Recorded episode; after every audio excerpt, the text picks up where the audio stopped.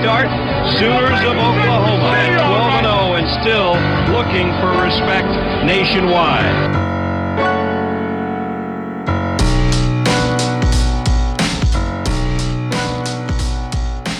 What is up, everybody?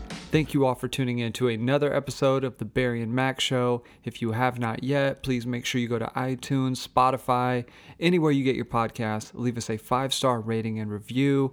Also, please make sure you're following the Instagrams at the Barry and Mack Show, at Dame That Dude, and mine is at B Wise Fitness. That's at B W I S E Fitness.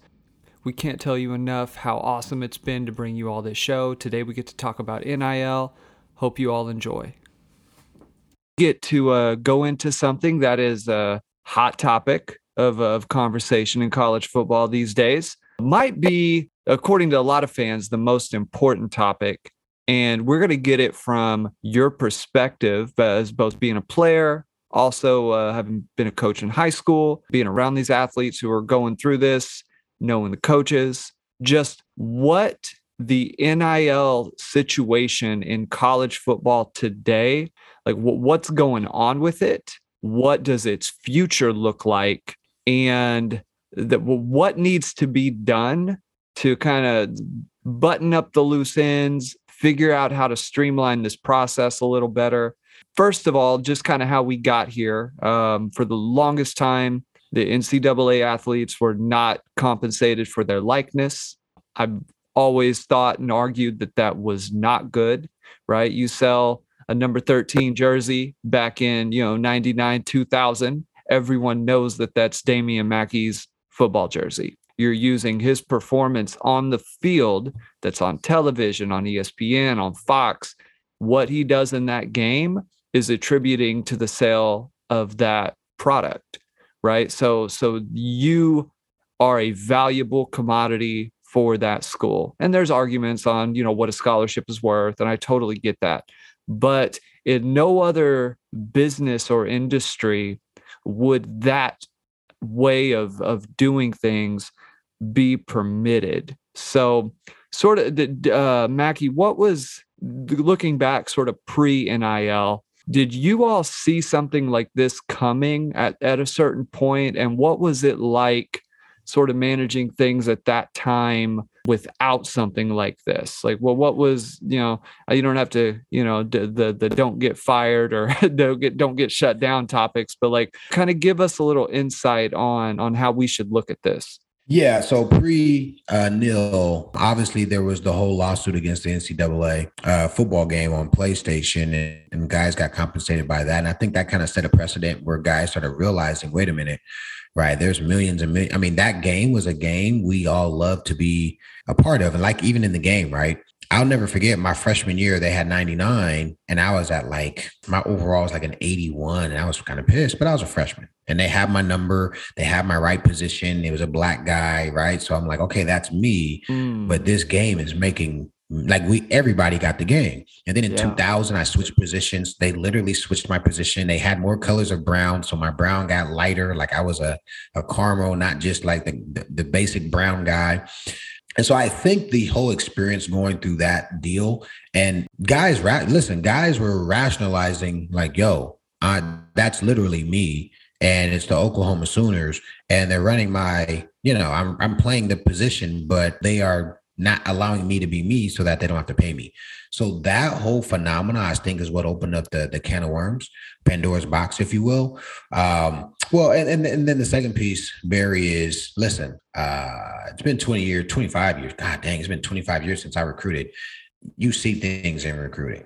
You know what I'm saying? You know mm-hmm. what's going on behind closed doors. Listen, guys, I've seen thousand dollar handshakes. I've seen I've seen guys' whole cars get retrofitted. Like, by the way, I'm not. I don't imply that I'm saying this happened at Oklahoma. So just just for the record, like I've seen a lot of stuff. A lot of my friends went to a bunch of different schools, and the the fact of the matter is, everyone knew it was a it was a very bad secret that people were paying thousands and thousands and thousands of dollars to to get these guys to come play for their respective schools. And then Barry the last piece is the portal, right? The portal made free mm. agency, and you now have you know, independent freedom. But listen, when I was at OU, you heard Mark say it like, man, I want to go home. I want to quit. I gotta tell you, if there was a portal when I was at OU, like I don't know if I was mature enough to deal with some of the adversity that we dealt with um, and not just have a free get out of jail free pass like these kids today have. So I, I respect that space. I, I, I would like to think that I'm that I was tough enough to to not punk out and, and love my team enough to not punk out. But when you're talking about thousands of dollars and life changing income and and the ability to to create legacy and and handle immediate concerns and financial issues in your family today, it's a lot. It's a lot for these young men to process and their families to process. And so it's a very, uh, man, this is a complicated, layered deal that we need to pay very close attention to. And, and I'll, I'll kind of give my perspective on, on the how, but the what is really right. What, what, what, what matters at this point in time, because it used to be you wanted to go to an OU or Bama or whatever, like in my day, you, University of Miami, those schools you knew in three to five years, you had a higher potential to go to the league. And everyone wanted to go to the league to make real life changing income, right? Very half the guys go to the league because they love the game. It's just not true. It's about half. The other half want to get paid and be famous. So NIL took that timeline and, and reduced it some of these guys are freaking seniors in high school getting seven figures. That is something as institutions and schools, universities, they have to recognize and understand that it's not illegal. It is a part of the game. It is what for years people fought tongue in cheek saying, hey, if a kid can go be a skier and get sponsorship and thousands of dollars and plane tickets paid for and all this stuff to travel the world and ski, well, then these kids playing football, basketball, whatever the sport that we're playing um, scholastically, they need to also be afforded that opportunity. Well, skiing isn't a multi-billion dollar conglomerate like college football is. And, you know, a lot of these guys, want are clout chasing. They've got the money it's expendable. They want to say I'm the number one donor at, you know, uh, an Oregon or a Miami who has all these ridiculous, you know, the Rashada kid got nine million dollars, you know, reportedly. Who knows if that's what he really got? But sure. that whole part is is a piece of it. But the other part of it is, is at the end of the day, some of these kids, like Baker Mayfield, how much money did the University of Oklahoma make off Baker Mayfield. Oh my gosh. I love my university, right? But like let's call a spade a spade. It, is it is it eight figures? Is it nine figures? Like how much is it? Yeah, it's it's a lot. It's, right? it's a lot. Like, and then if you take Baker and you make him um Baker is a a coder. So he's not playing football, but he's a coder, and he lives in he lives in uh, Santa Clara, California, and he has a unique skill at the age of seventeen to produce code that whatever that that finances some problem. He creates a solution to it. Baker's getting a thirty million dollar signing bonus from Google or from McAfee or from whatever. Like those companies are shelling out that money because he has a unique skill set and it's a billion dollar industry, multi, multi. Well, same thing applies to football. So just before we get into the how and some of the stuff, I just want to make sure we kind of like just shuffle through that part. There are already guys giving away. I never seen a person get a car. I heard rumors about cars in the 80s and stuff like that. I never saw a guy get a car. What I did see is many guys get access to cars. I saw many guys get access to wheels and and and and paint jobs and custom stuff. Thousands of listen, I saw thousands and thousands and thousands of cash. I saw thousands, very thousands. Oof. Yeah, yeah, yeah, yeah. Plane tickets, all that stuff is already happening. So to legitimize it, I think there's some um right you don't want to see guys thrown away because they are, are afforded an opportunity and you know because the rules say it's bad they they partake and then boom, they're kicked out or suspended or expelled even from playing. And you want guys to be able to, to capitalize or maximize their earning potential. So I get that part. Here's my thing with NIL. I I we know, can we both agree the NCAA has essentially disarmed itself to the point where they are shooting a water gun at uh at at, at militiamen. Yeah, 100%. like they, they literally right unless you self-govern and telling yourself they're not going to do anything so that that's that part yeah and then you got the schools where you know imagine nil eight years ago with good old Pick, Boone Pickens. Can you imagine what OSU would be today if he was alive for nil? Oh my gosh. Yeah. Oof. Like, think about it. Legitimate, like, bro, he'd be dropping millions to get whoever he like. Who knows what OSU? Shout out to the Cowboys for always missing a great opportunity. That's just you know that's just how they. I mean, he'd be doing what Miami's doing. He would be 100%. doing that. They would be that on. I mean, on a probably a different level. I mean, I don't know if people outside of Oklahoma realize the amount of money that he had. I would I would be willing to bet this would be an opportunity for him to upstage Knight and the the Miami crew, Knight in Oregon and the Miami crew.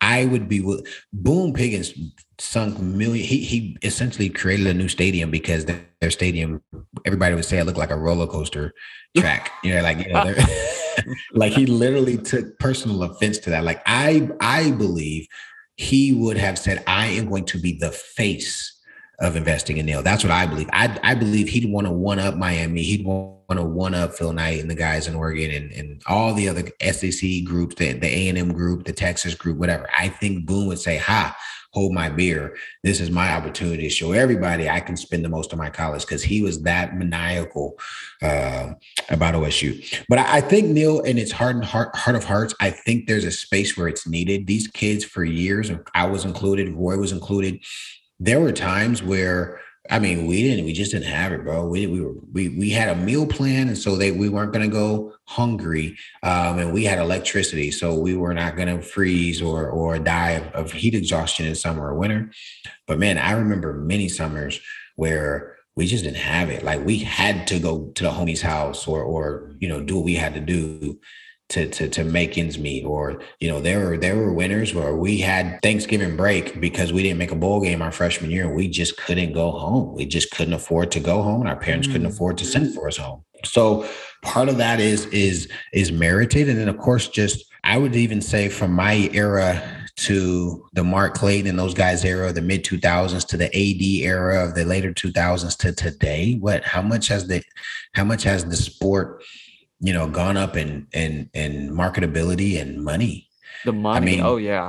It's 10x, 20x, right? It's probably yeah. 20 times more than my era easy. And I'd say it's probably 10x Mark in, and AD's era, even when it really started to explode. And so where does all that money go? So I, the idea that I like is I if it were up to me, if it were up to me, uh, Barry, and I'm, I'm really interested to hear your take next. I think we should take away the student athlete moniker, the the title, right? Like, let's keep it a buck. How many four and mm-hmm. five stars? How many four and five stars stay in college long enough to actually get their degree? I'd be interested to see what that percentage or that data number is. How many of the starters at the NFL caliber starters actually stick around and get a degree. These guys are not going to Bama, going to Ohio State, going to the University of Oklahoma, right? They're not going to these respective schools to get a degree in business management like I did. They're just not. Yeah. These guys are picking these schools because they want an opportunity to, to access marketability while in college, to build a brand and platform uh, while in college, and then get to the NFL and be famous and filthy rich. And by the way, it's not a bad business model if you have the unique talent to, to pull it off. It's a phenomenal business model. So you take away student athlete and you create uh, like a union. And I think I think I think there's you know I, I don't know how they do profit sharing, but gosh dang it, that's got to be in the equation. Um, and you know you you are paid based upon your merit because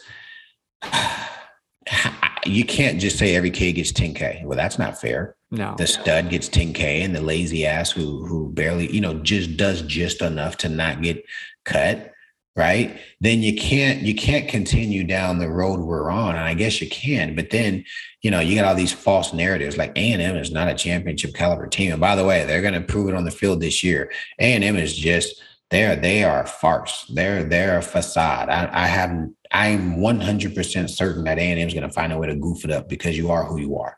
I don't care if you got the best class in, in, in a million years last year. They're going to screw that up. Agreed. I, I said something the other day. Somebody was bringing up just, man, look at, oh, man, A&M is going to be such a problem. And I'm like, man, bringing a bunch of five-star talent Like that that's not what wins you games. Like if you don't have a culture and a and a system first, you are not going to just bring guys in and win. If if you want to say that, then OU should have won. Offensively, OU should have been better. Um, so why didn't that pan out? So those those stars are they mean something, obviously, but they don't mean everything. It's it's it's the ingredients, it's the culture. Like first things first, it's the culture. Listen, we talked about it last time. There's five game, five plays that make a game. And you watch football, I, and hopefully somebody's going to hold me accountable to that, and you'll be able to, to be able to digest. Like five plays make the difference. If your culture is me, if your culture is it's about you know my if your culture is you know what am, what is it going to do to get I so that I can get to the next. You're I'm just telling you that backside X is not going to run the deep post, which makes the safety stay deep so that the the play drawn up is for the the the Y or the tight end to run the ugly dig across the formation. The X isn't going to run it. And when he doesn't run it, the safety doesn't have to respect it. And when he doesn't have to respect it, the safety's going to drive on the ugly dig because he's going to see it coming. And boom, the safety's going to pick it. Like that's the part of the game where it has to matter. That's why people making fun of uh, the soul mission that that BV. Like, let me tell you, man, there's there's there's legs to that. We're gonna be able to see. By the way, Barry, we're gonna see dividends this season. We're gonna see a play that reminded us of a play under Link and be like, man, I remember that Kansas play where the backer didn't scrape or the backside corner didn't take the backside angle and it turned into a long run. And then boom, that play is going to be the difference between uh, a squeaker where we win by three to a first half play that they break on us, but we stop them and then we get a three and out and it kills all the momentum and then we score and then we stop them and then we score and then it's a route. Like that's that's how that's how minute the the plays are. Like that's how small it is. One small play the guy gets a he, he he catches a hitch. Our corner falls, but that backside corner stops him at the three yard line. Our defense bows up. Boom, we stop them. They don't go for a field goal. Boom, we stop them again. We go score. We stop them and score. The game's over. But that backside corner doesn't run that backside angle. That guy, that guy make our corner slips and lost his confidence, by the way. No one had his back. So the defense lost his confidence, by the way. They scored a touchdown. Now they've gained confidence, by the way. And now we're going back on offense with a little less confidence. Holy shit, this might be a game. Now, if they stop us, boom. Now they have all the momentum. That's football. And A&M is going to play a Mississippi State. They're going to play a Florida. They're going to play a Tennessee. They're going to play a Bama. They're going to play an Auburn where those guys don't give a damn if you had seven five star linemen, whatever the hell they had. Like you can't play all of them at once. The 11 guys in that line better want it more than 11 guys across the line for us. And that's what it's going to boil down to. And they don't have that culture. They just don't. They don't have yeah. it.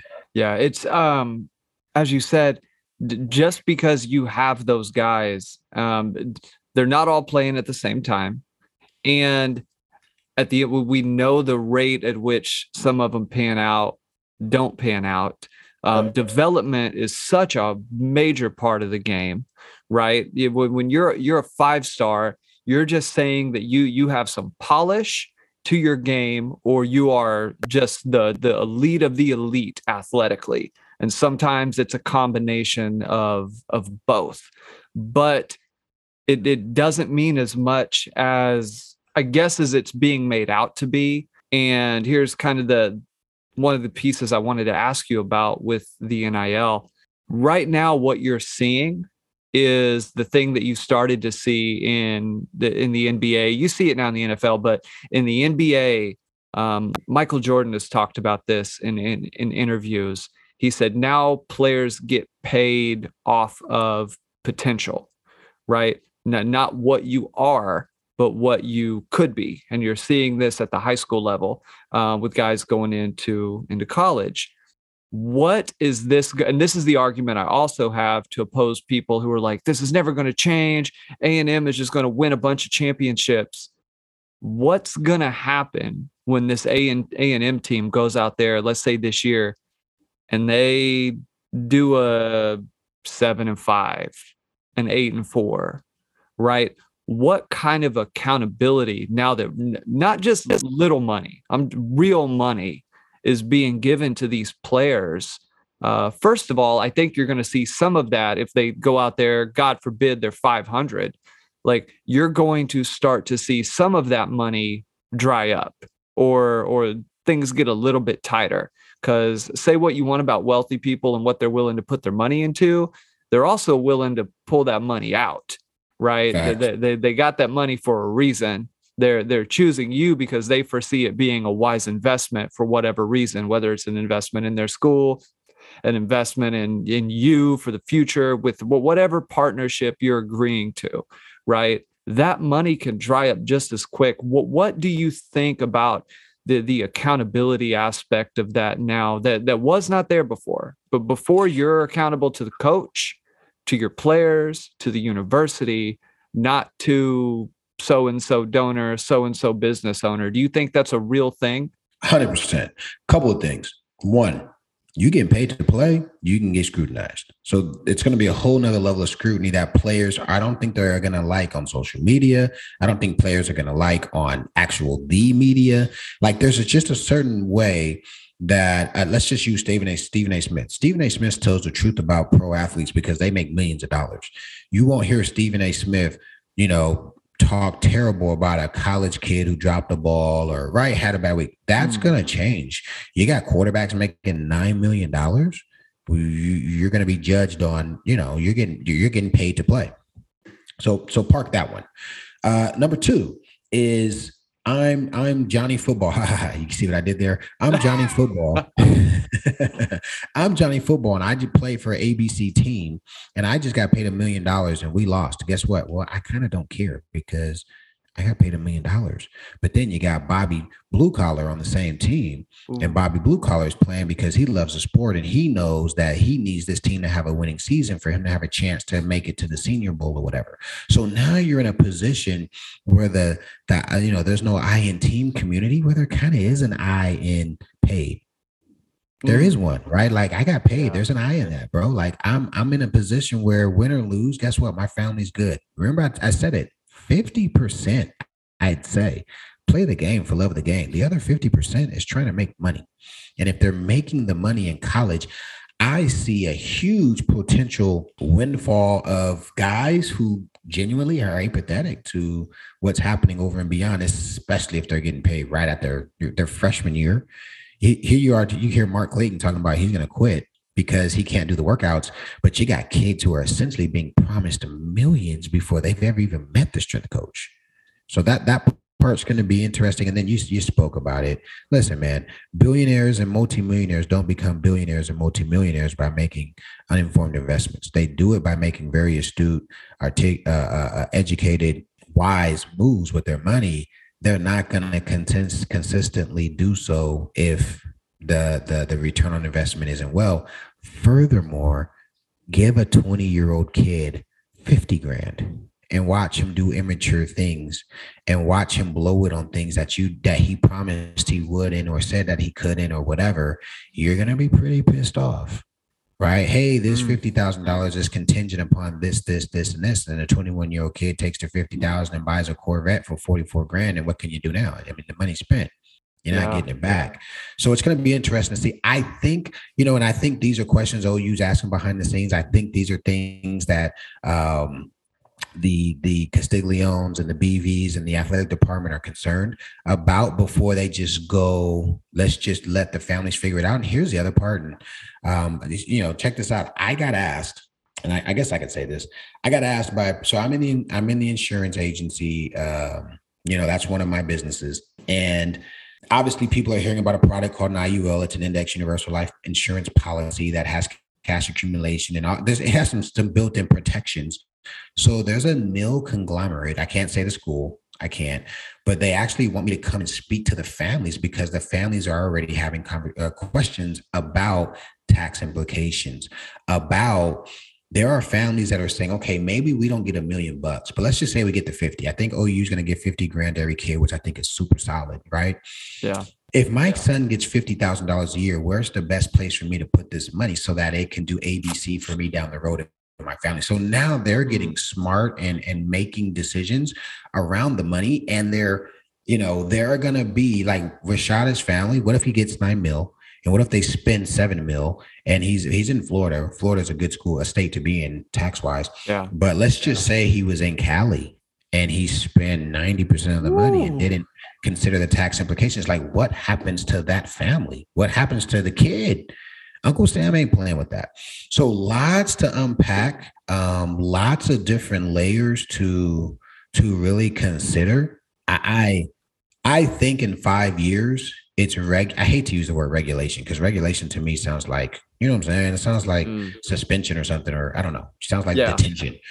But I, I think there's going to be enough um, framework around the the nil policies and and how it's going to work that hopefully there are programs in place to when you when you when you agree to nil right? You form an llc now you are a business entity and now you're able to access some write-offs and maybe your parents are employees and right? There's they come in to see you as a part of functioning your business. So you know there's a lot that can that you can unpack with this deal and and things that are you know again questions that are coming across my desk it's just interesting that this is kind of like in the field that I work in. Yeah. Um, but it, Barry, I can't, I, I can't with a straight face say in some capacity the kids don't deserve to get paid, while in the same space say, dude, you get paid, you got to be a grown ass man and deal with the consequences. That that's really my take on that space. Interesting to know what what what are a couple thoughts that you're you're, you're thinking I, about? So I I think the reason that people are are I won't use the word upset, but I feel like the I, have said this before. I feel like the spirit of the thing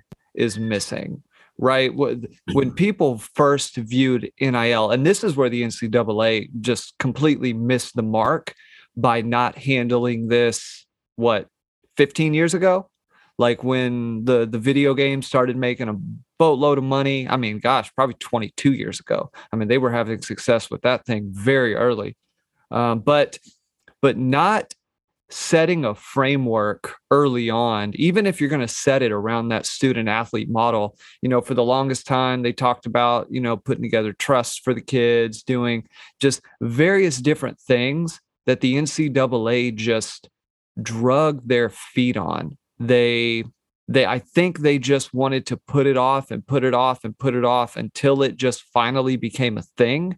And it ended up becoming a thing in the court system. And now there's nothing they can do about it. However i think people's frustration is that the, the general idea was that their favorite players their recruits were still going to come to ou or, or come to tulsa or come to wherever it is that they're going to go play football and get an education. And the cherry on top would be you know what? We are going to give you some money for your jersey. We're going to let you go when we do our events for spring and for fall. You're going to get money to sign an autograph.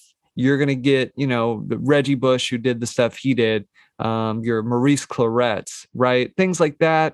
Not going to be a big deal anymore. If you want to be a spokesperson for you know, so and so car dealership, right? See 2005 Rhett Bomar. It wasn't quite the situation, but you know what I mean, right? If you want to be involved with businesses, especially here at the local level, um, you, are going to have an opportunity to do that. And we're not going to push back, right? And I feel like had the NCAA made a framework for that 20 years ago, you would have seen the system evolve there would have been people even then right the whole give an inch take a mile there would have been people that had pushback against something like that right? The traditionalists you can argue what their views are on other stuff but they would have they would have pushed back. But i think the it didn't win so it's hard to say it would have won but i i like to think of a world of of nil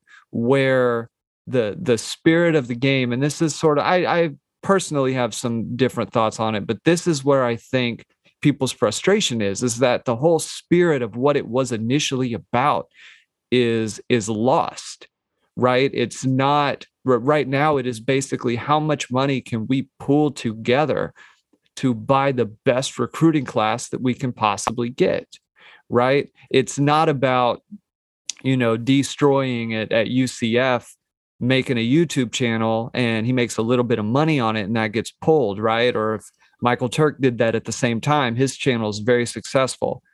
the NCAA missed the mark by not handling business right right then. Um, I, I want to ask you something. So, looking five years down the line, right? So this past week, week and a half, we've gotten all the news of conference realignment.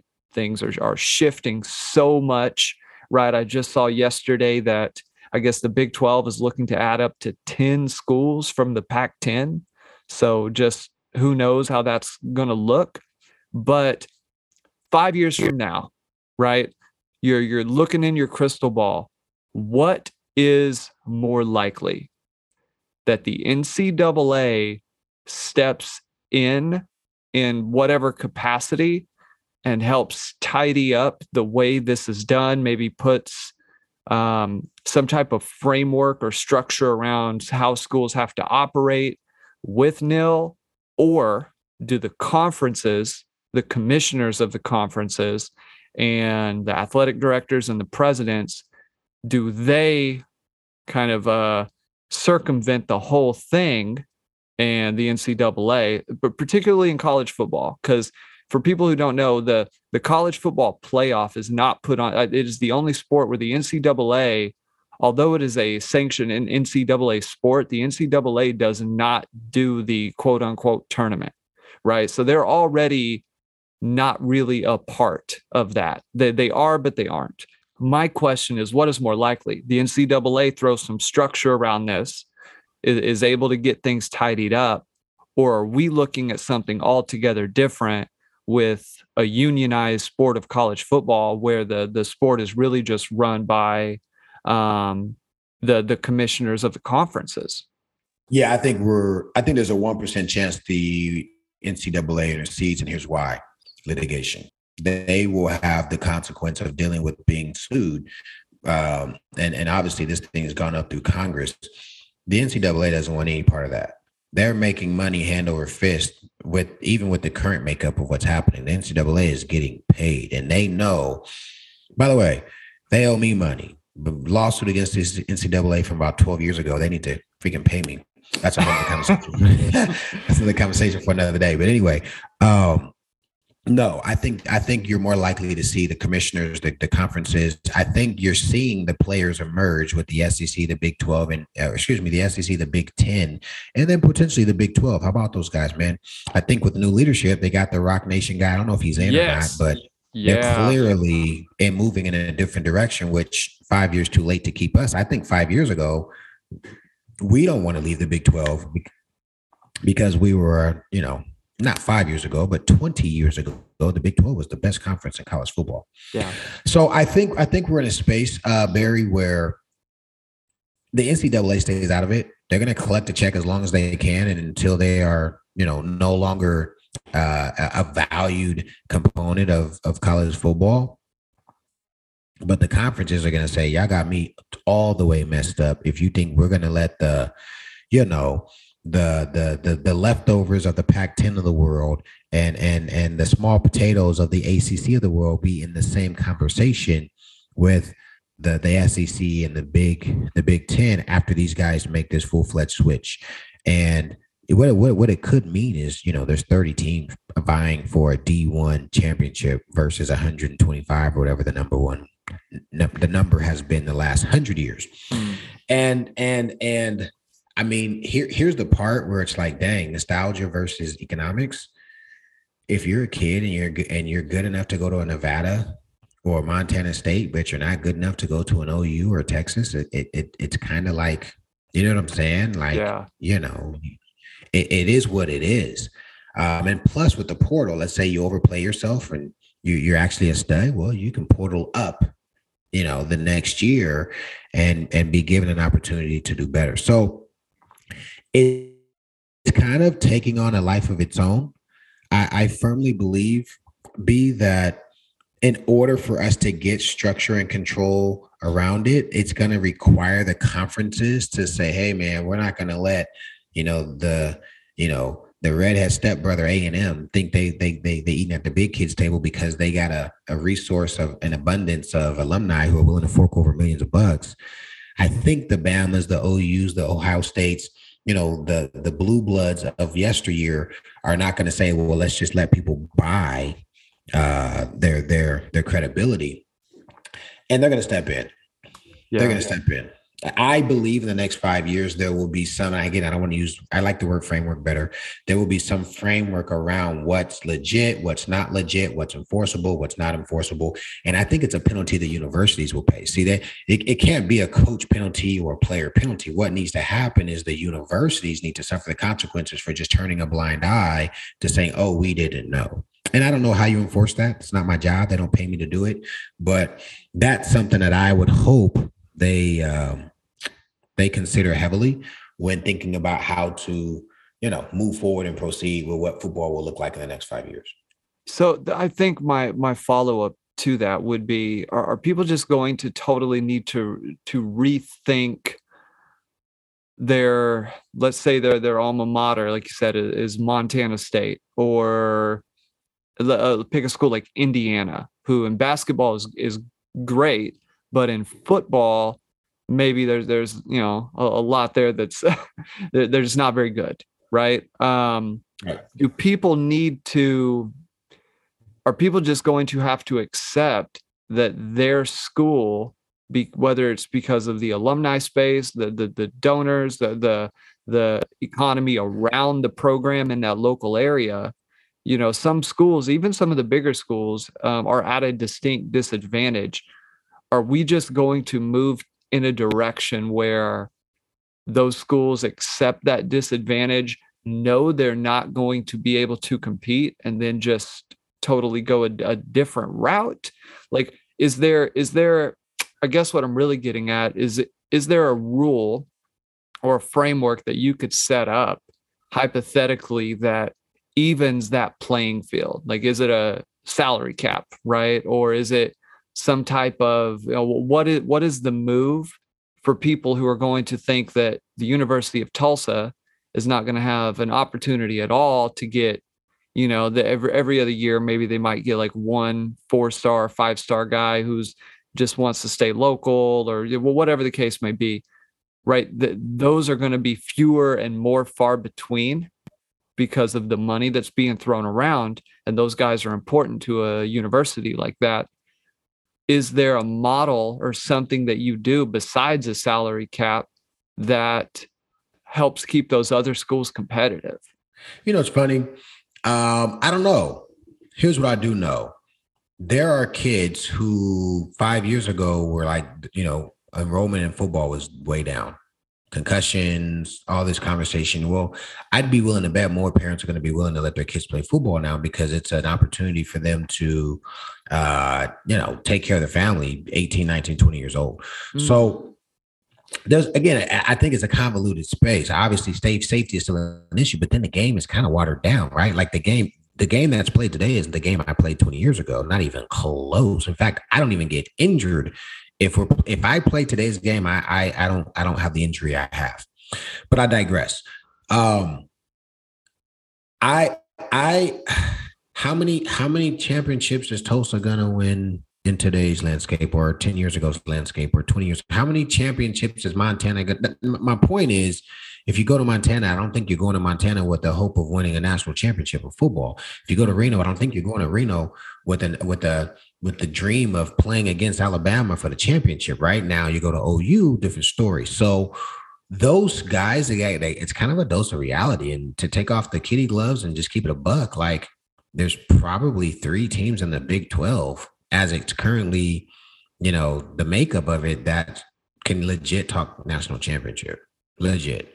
Right. OU, Texas. Uh, I don't even know who number three would be. Oklahoma Maybe State? No. Don't no? even. We're not giving no. Hell no. well, I mean, if you, if you, if you want to count mythical championships that you paint on your stadium to say you won it, then okay. But aside from that, hell no. Um, they fumble. Listen, they should have had a chance to do something this past season, and we saw how they handled that. So now, in fact, I'm reaching by Facts. including Texas just because they're Texas. But uh, my point is, I think in the in the you know in the true uh, being a being being 100% transparent, there's probably 20 teams, 30 tops a, a, a decade. It's probably even a decade you know, where in the 90s and 2000s, Miami's up, but then they're down. Like the last 10 years, Miami isn't anybody's conversation for a natty, right? The last 10 years, USC isn't in anybody's conversation for a natty, right? But obviously, those are teams that come and go. Ohio State went through a, a period where they were just like ho hum. So OU, obviously, in the in the um the early 90s, mid 90s, right? So I think the recruiting happens in a space where like you are as good as you are and if i'm a kid who outside of sports i my my grades and my merits say i'm mcdonald's but my brother's grades and merits say he's engineer well that's on my ass to to to get it in gear to go do what i need to do. I don't i don't want to create kitty gloves that say but but but i'm a d1 athlete too. And um you know, whatever the market says you should earn, go do it. Your school's making $20 million over and beyond, and they want to have a salary cap or they want to have a profit sharing where 10% goes to the kids and the kids get it based upon whatever. I'm cool with that because what's the alternative? What you've been getting before, I didn't get paid a dollar. No one, mm. well, football. Look, the University of Oklahoma didn't didn't. Uh, and, and, and by the way, the community, but you got a scout. I don't want to hear none of that from none of y'all because you have no idea what we went through. Like if you weren't there, shut up. Ooh, ooh. And I didn't complain. And I went to school and I got a real degree. And I, you know I'm saying? I took care of business. So the whole, but the scholar that you, you got me messed up, bro. You would not um take a job that gives you room and board and the ability to put maybe get a chance to get a piece of paper in five years if you knew they were making 20 million a year off of you. You wouldn't take that. Like yeah. in, in, in, the workplace you wouldn't take the job. So again that's a whole nother one. Dm me whatever you need to do. We can have a conversation. But i was very grateful for my scholarly. But like i said to you guys before man i used to run a I didn't run it. I got invited to do this web thing, and there were thousands of Sooner fans on that deal. Like, that's how much is the value of that? Right? Yeah. We want a camp. What's the value of a hundred kids doing a hundred bucks? Like, do the math. So, um, you know, and I kind of, I kind of went down a rabbit hole there. But Barry, I do believe there is something to you're as good as you are. Capitalism is real. I believe capitalism works. There's, it's not perfect. Um, but dude, you went to Montana State, bro. Did you expect to get paid what a kid who's going to Oklahoma is going to get? Like how many how many natties do you guys have? How many conference championships? How many All Americans? How many guys in the NFL? How many? Right there's there's a residual impact of playing for an OU versus playing for a TCU. Just yeah. is what it is. Yeah, I mean, however unfortunate you want to say, we're fortunate, I mean that they're still getting an opportunity, and you know the one of the other like byproducts of it I, love what the nba did with allowing guys just to not go to school because you're also devaluing the education itself when you're taking guys who may want to study engineering or and you could probably speak to this as a reality of being a college athlete like there's some courses that you just can't do because the the the workload, the schedule, whatever it may be. I mean, you saw that come out at what North Carolina with um, their their basketball team. Everybody was taking the same class, and it was just a complete cluster. You know what? And yeah, and then they weren't getting a value. Those guys weren't getting a valuable, like they were getting a degree, but you wouldn't necessarily say they were able to study what they wanted to study and do what they wanted to do and it was even more limited than than other places right? And that was probably an extreme but how often do those extremes uh show up at different places? I mean you it just is what it is. I saw guys get pushed through classes to get through uh, uh, uh eligibility and we'll figure it out on the back end. By the way i was one of those kids who was like no I, I need this class for my major. Like I was one who would mm-hmm. advocate for myself. I saw a bunch of guys just, you know, kind of, you know, and and and like I said, this isn't an indictment. Guys want to play ball, so a lot of guys are like, "What I got to do to stay eligible?" right? And yeah. and then obviously back then we had summer school and intermission and those things to make up class. I I, I leveraged the hell out of summer school. I, I missed out on it my freshman year. I didn't really understand it. The rest of my years at OU, I leveraged it because I knew it was an opportunity for me to get a competitive advantage and take the classes I couldn't take during the season. So yeah, I, I have buddies at Fresno State who they were just like, bro, they kind of just made our schedule and da da da da da. Like what? Everybody mm. got a mm. social degree, or everybody got you know pub. I don't know, yeah. whatever a degree that means nothing. And so uh, part of that is ownership, though, man. I don't, I don't, I'm not a guy who likes to make excuses. I don't want ever, any, I don't want anyone ever have the the uh, the opinion of Mackey was a victim. To me, that to me is just uh, a part of my character that I don't like. And at the end of the day, we're adults, and as as an adult, man, fight for what you believe in, bro. Like, don't let someone else tell you your truth. Make sure you formulate your own. You know who is also an adult Mr. Damian Mackey, head coach of the University of Oklahoma, Brent Venables. and he has stepped into the helm this year. And in this episode, uh, we're, we're going to talk every every week. We've been talking about an aspect of the team, a position group. This week, we're going to talk defense. People want to know. People have witnessed what's gone on the past ten to twelve years. They have been tired of it. They've grown weary of it. They, you know, watch their Sooners have a good stretch of a couple games playing defense. And then third game in, ball goes over a safety's head. Guy's gone for a 70 yard touchdown. What the heck happened? Guys slanting the entire wrong way. Guys not uh, filling their run fits, just complete misses on the defense. And Brent Venables, who was, as most Sooner fans know, we do have a lot of young Sooner fans, I believe, who listen to this too, who may not, they may have been, you know, eight or nine at the time Brent Venables coached his last game at, at OU. Um, and then uh, last, I think 2011, I believe, was his last year, if I'm not mistaken. And he had great defenses at OU. There, there were some years towards the end, uh, right, where you saw the shift. They obviously thought they, they Coach Stoops obviously felt they needed to do something. And I think if if a memory serves right from the kind of scuttlebutt at the time, is that Brent had the opportunity to stay if he wanted to, but chose to go do something else, just seek out some new challenges and opportunities, which worked out better for him. He seemed to be able to hone his skill, hone his craft, learn under someone who was doing things differently, but still building a successful program built around accountability and culture. So the the people want to know what is OU defense this year going to look like? Um, hit and hustle. No, in all seriousness, man, I'm excited about seeing guys attack the line of scrimmage, uh, playing with forward lean, uh, uh, uh, pushing the line of scrimmage into the backfield. Listen, the game of football is easy when a quarterback has time. The game of football is difficult when a quarterback doesn't have time, right? Like that's a pretty simple uh, uh, a way to wrap up the game, isn't it?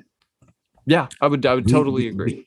We, we would we've taken the game and Mike Stoops, I don't know why, but maybe when BV left, I don't know. But Mike kind of took the defense and played on our side of the line of scrimmage, which gives the offense momentum because they're firing off on us, and that's not that's not BV style. BV. Can I ask you something about that? So so if you try i want to ask you to try and get inside his head about why you would make that shift. What do you know like why he would go to that style? Uh, i do. I well i don't know but I, I have my I have my intuition and my thinking and and kind of the philosophy behind it. Listen, I had guys playing for Mike years after I played that I I spoke to, and his his his um or what I was told, I guess I should say. I don't want to speak for him because, by the way, Mike's solid dude. I like him. I appreciate everything he did for me. But the the I think the philosophy behind that B was the def, the offense will make a mistake right? So there's this term talking about staying on schedule. And um, the philosophy is is the defense's job is to just get the offense off schedule right? First and 10 turns to second and six turns to third and three or third and two and it's third and short and you got options to run or throw right? Or you know first and 10 turns to second and three and then you can action them or the defense has a, a bevy of options Mike's philosophy is it's uh, or or that philosophy. I don't want to call it Mike's because he didn't say that, but the philosophy behind that is essentially if you if if you force offenses to go make 12, 13, 14, 15 play drives, they're going to get a hold or there's going to be a drop or somebody's just going to win and beat their guy and make a sack and and they won't consistently be able to put up points. The problem is is football is a lot more mental than people think.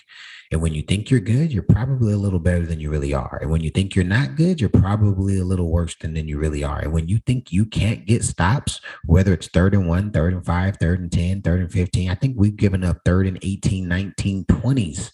Oof. The defense, right? That mental aspect of whatever can go wrong will go wrong. Murphy's Law it starts to become a part of your identity. And I think over the culmination of three, four, five, seven, 10, 12 seasons, by the way, this is through full recruiting cycles, you know, position coaching changes. Like there isn't a tangible way to, to, to justify it, but the intangible eyes watching games year over year and I'm in California and Sooner fans in Oklahoma are watching with Sooner fans in in, in New England and on third and 17, we're all three saying, Oh shoot, we're gonna find a way to give this thing up and they're gonna pick it up. And and what happens? They pick it up. They pick it Whether up. It's, whether it's the kid from Texas, they throw a quick screen, and I think we uh, someone touches him four yards up the field, and somehow he runs through freaking 15 tackles, or maybe it's third and nine, and pre-snap we line up at 11 and we bail and we give up a 10 yard out. Like, like you know what I'm saying? Like, how many different ways have we seen have we seen third and long turn into first and 10 or even a touchdown? That yeah. becomes a part of your identity. You can't tangibly put your finger on it, but we all see it, right? So that's the part of the game where it's bend but don't break, be safe, overly cautious versus let's just see what happens if we're hell on wheels and we rep the hell out of this and everyone knows where they're supposed to be. And you know what? There's going to be a couple times where guys make a play, but we trust our safety. He's going to make plays in space and, and our corners are not going to trip over their own toe, right? Like we trust the work we put in. Well, guess what? That becomes your identity. On third and six, you smack them in the mouth on, and they get four yards, you get off the field. On third and 17, your, your D line is even though you're rushing three, how many times have you seen a team play us and they only rush three? But they still get to the quarterback because still. their identity is third down, we get off the field. Like that's their identity. You see mm. what I'm hmm. saying? And so, um, yeah, man, I, that, you know, since you asked the question, it kind of plays into BV's identity. BV's identity is we ain't giving you shit. If you take it, respect, but we not giving you, we're not giving you a seven yard cushion. We're not doing it. Now, maybe on first and 10, and we're going to read the angles or whatever, but on third and six, you're not getting eight yards. On third and six, you're not getting four yards, right? Unless the numbers say, and to obviously down in distance and we're up by two scores, da, da, da, da, da, whatever. But like, that's the part where it drove me crazy for the better part of a decade. Like, mm. we're giving them seven yards on third and five. And then I'm like, okay, the corners are going to sit in cement and they're going to, they're going to, they're going to take a step up like it's a hard cover two, you know, like a high school cover two, old school cover two. Yeah. No, corners are bailing out. What? What are we like? who can't throw? What what D one quarterback can't throw a five yard out on third and four, third and six, and the corner's playing seven pre snap and then bailing? Like that's the easiest throw in football, and it's away from everybody except the receiver. Like that part, we're not, I anticipate heavily that we're not going to consistently see that. And I just think the identity of the team is going to be we're going to go take it. And that's where OU needs to get back. We need to get back to taking things instead of hoping and and hoping someone gives us something. What uh schematically, right? So what we saw were most recently Alex Grinch's defense, which to give the the guys his due, in 2019, especially the first half of that season, I, I, think you got the feeling, and, and you can you know correct me or, tell me what you think, but I think towards the middle, maybe two thirds of that season, teams started to get a better feel on what he was doing, and that's when you saw things become a little less successful. Uh, Kansas State seemed to really be the team that that started to use those the um, the the defensive line um, angling a, a, certain direction. Right, fans saw it. They're you you know that they're frustrated with that.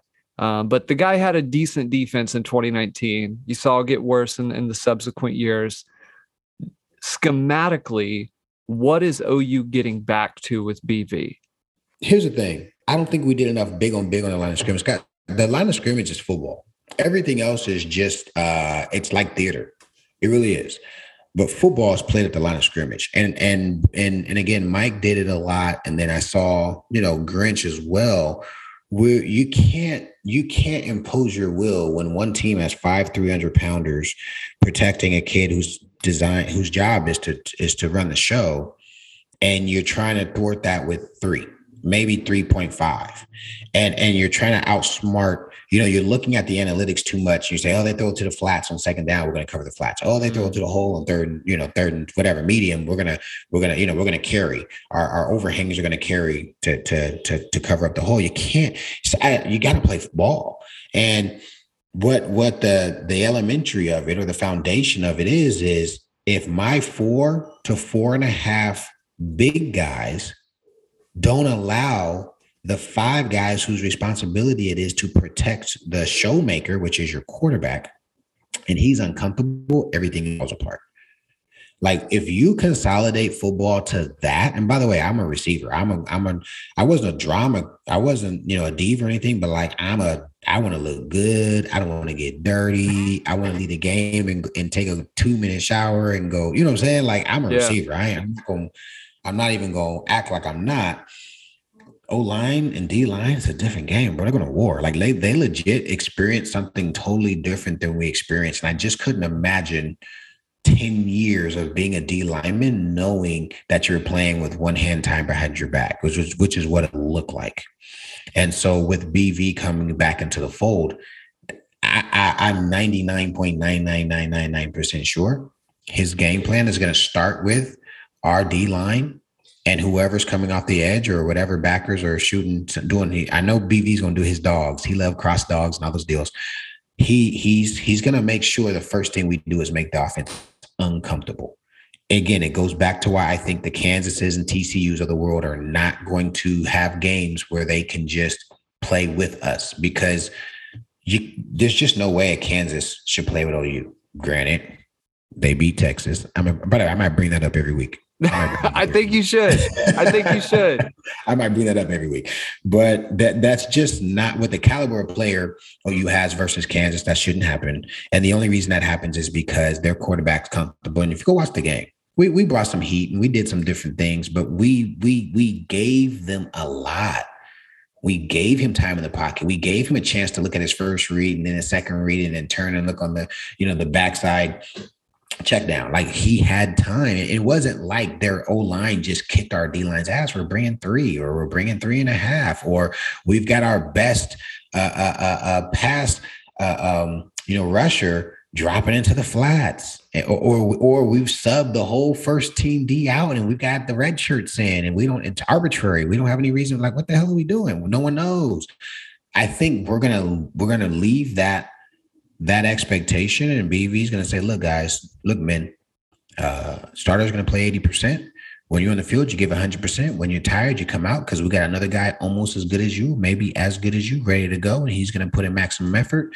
And, you know, our job is to make sure midway through the fourth quarter, the game's already in hand and you guys can go relax and we can talk about what you guys are going to do after the game. Like, that was our recipe.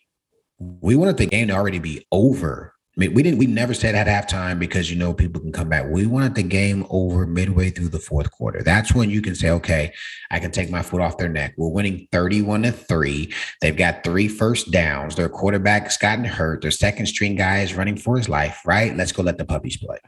Like that's that's the. How many times have we seen OU do that the last five years? It's not very many the man. last times we saw it quite a bit was when was when Bob was the head coach and Link was the OC. We yeah. saw that happen quite a bit with with the Baker Mayfield teams. It didn't even happen. It didn't even happen much with Kyler. And and and to be honest with you, it didn't happen much Baker senior year. We were a shootout every game. Every game. It started yeah. with Baylor, like that that Baylor game, uh, the one where uh, Ab- Abdul Adams. Shout out Abdul Adams. He oh, follows oh, man, me on Instagram.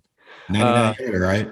Yeah, yeah, man, dude, dude's fast. I, w- wish that dude the the the best. Um, just got done, I guess, at Syracuse. Um, so I think I don't remember if he was drafted or whatever. But anyways, besides the point, it started with that game. Like OU jumped out on him, and they just let I think the final score was like 49 to 41.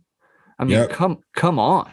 Like like what's what's going on there? Uh, I want to ask you because you brought up um, guys getting going out when they're when they're tired. And this is the uh, obvious question. Let me say as as a trainer, I get the what they're doing with the rotations.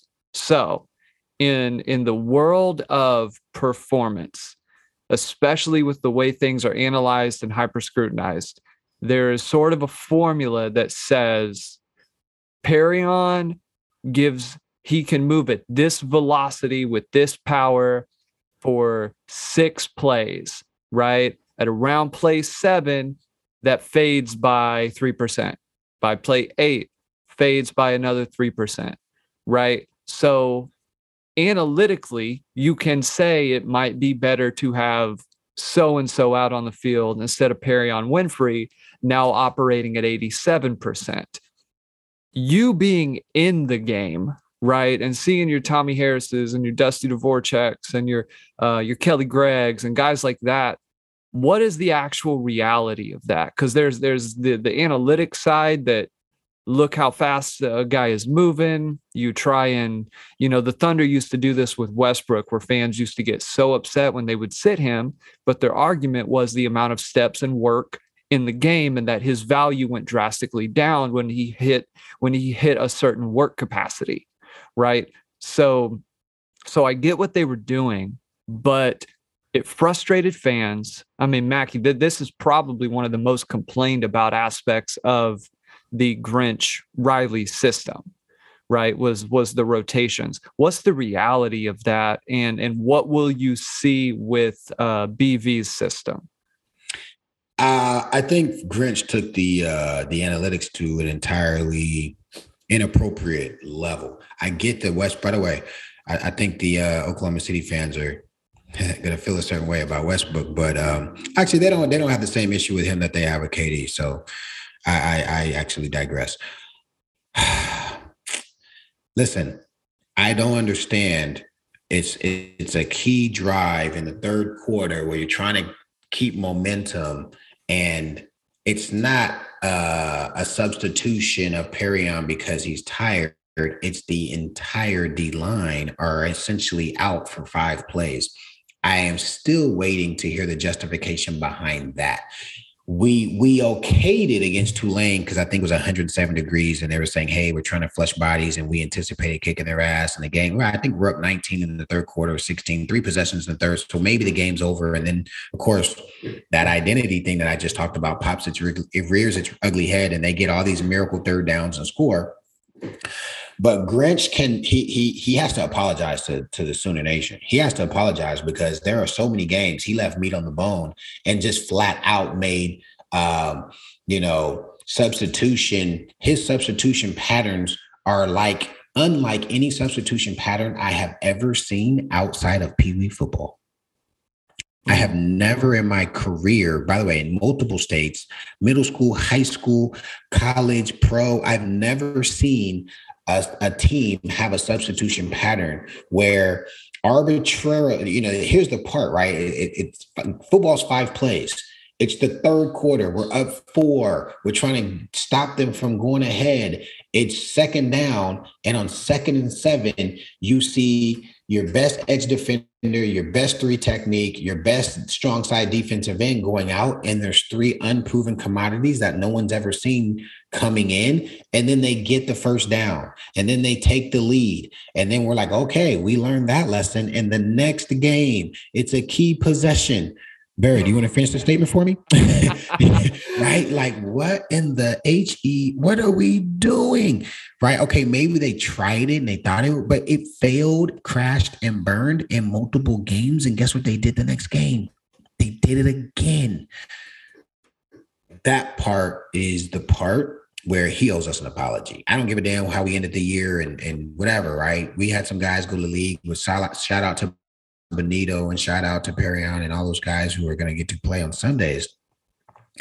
That's just a that's just a mess up, bro. Like you didn't do the best job possible. Like you, uh, uh, in some respects, an incompetent leader trying to trying to set a new precedent or set a new trend, and it didn't work, and you never manned up. He, you know, Grinch is a guy who would say, "Hey, I want to man up." He never manned up and explained to us what the hell his thought process was behind that. And as the mm. DC and as and as as as Link being his head coach, Link needed to hold him more accountable to that.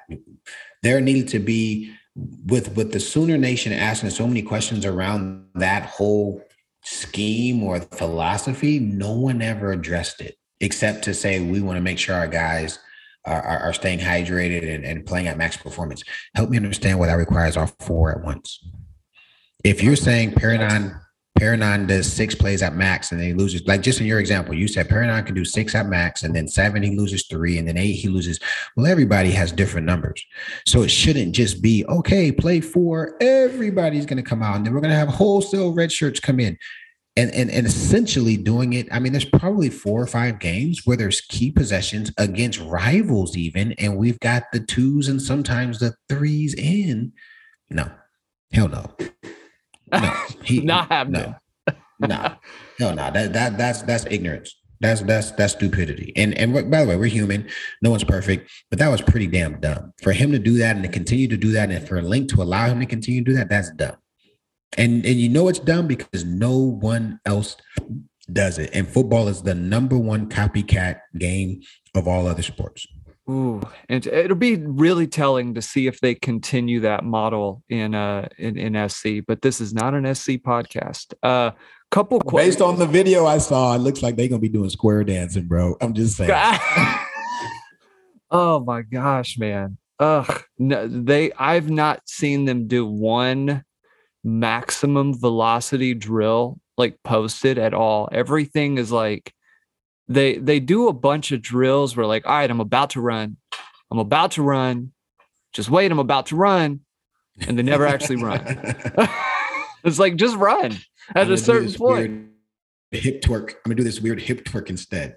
Yeah it's like at a certain point just just run. Like the a skips yeah. and b skips are awesome. Like it's great. You also need to run. Like real sprints. Um did this is kind of my last thing, and then we'll we'll close the show. Did BV when he was at at Clemson? Did you see any of his philosophy change in terms of not necessarily really talking more schematics, maybe culture too, um, but just what he was doing on the field at OU that maybe caused OU to look a different direction, and then what he was able to do at Clemson. Did did you see anything different uh, take time over that 10 years. Obviously, some stuff changed because college football changed. Uh, but is there anything in particular you can point out, or, or is he is it really just a, a culture solution at OU uh, more so than anything right now? Well, I'll use BV versus Link just because they are at the same position. But I when I even when I was at OU, B Coach BV one, he wanted to operate to our strengths. And then um, two, he wanted to. There's, there's, the, you know, you don't want to be responder. You want to be, um, you want to generate. You don't want to be the person responding or initiate, right? You want to initiate something, but there's a part of defense where you are reacting. And so BV was a coach that if something wasn't working, he wasn't married to it to a point where he'd say, no, it's the Jimmys and Joes. He'd say, now nah, we got to fix the scheme. And so, whereas Link would say, my stuff works, my stuff works, my stuff works. Everybody starts going into a shell defense, and all of a sudden, no, bro, your stuff don't work as well as mm. it did prior to. Um, I think Brent Venables, even when I was at OU, we were a hard 4 3 team. And if you remember, BV, before he left, we all of a sudden went to a spinner and Dan Cody standing up. We had a, like, we had a rush in in 0203. Dan Cody's coming off the edge as a stand up DN, you know, and then of course we that's the position. It becomes a spinner position. And then, right, they came from K State running a true 43 when Roy's freshman year, Roy doesn't start out in the box. Roy is kind of they're like, yo, is he a backer? No, well, they they they adjust, and BV says, yo, Roy is kind of really a quasi everything back. They called it the Roy back position because you're kind of a, a, linebacker, you're kind of a cornerback, you're kind of a safety. I think the safety skill is the one you didn't do because he's always either in the hole or in the flats or busting up a tight end. But that's BV's game. BV is going to take what he has and he's going to max it.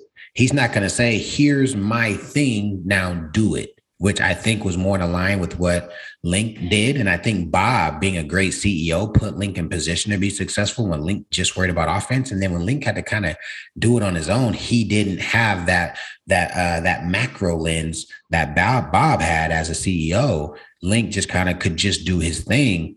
And you saw every year it digressed. So when I see BV and I saw him run a 34 some at Clemson, obviously he's a 4-3 guy. Um, uh, uh, just kind of his roots.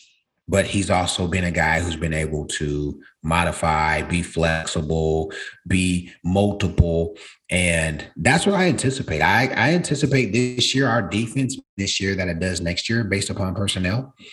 But the roots of his defense are going to be attacking the line of scrimmage and making them play at 11 yards plus versus allowing them to play at nine yards minus. I think fans are going to get get something different this year uh, for for sure. It'll definitely be be different. The physicality will obviously be different. We saw that in the practices just just in the spring, just the the different level of intensity uh, coming out of the program. Um, so I guess we'll we'll we'll leave it at that. Um, awesome, awesome, awesome show. Love the response that we've gotten from everybody. The feedback continues to grow. Uh, we uh, have so many people that are that are reaching out saying, "Hey, can we do this, do that?" Make sure that you go to iTunes, Spotify, everywhere you get your podcasts. Leave a rating and review. Um, Damian, haven't had anybody yet that I'm aware of on the shirts. What's the deal on the on on the shirts? You want to sh- shout that out again? yeah, man. What's up? Nobody wants to. No, I guess we're we're still, you know, we we, are just uh Chop liver, guys. I, I first things first. Road to five thousand. Shout out to you guys. We doubled our followership the last seven days. That's pretty freaking sweet. Um, uh, Barry was letting me know, man. We get to three hundred to five hundred followers. We'll start doing a live. Imagine us doing a live with a Mark Clayton, you guys can do some Q and A. I'm all in on that, but we want to keep growing the, the platform on IG. Um, but man, I want a shirt maybe I don't know, maybe I'm lame for thinking so, or maybe a tank top or something. But I'd love to have a a Barry and Mack show shirt that we can have available as merch for our, our listeners. And by the way, shout out to all you guys that are downloading this thing, guys. We super appreciate you guys. You guys are doing a fantastic job. Over 3,000 downloads the first nine days is ridiculous. Yeah. Um, but hey, somebody reach out, man. Let's let's let's let's develop a business relationship. I'm all about entrepreneurship. Barry's all about entrepreneurship. I'm a big time entrepreneur. I will never work for another person again. I believe in, um, uh, uh, um, you know, making your worth. And I think that there's, you know, I think there could be something there. I think there could be something there.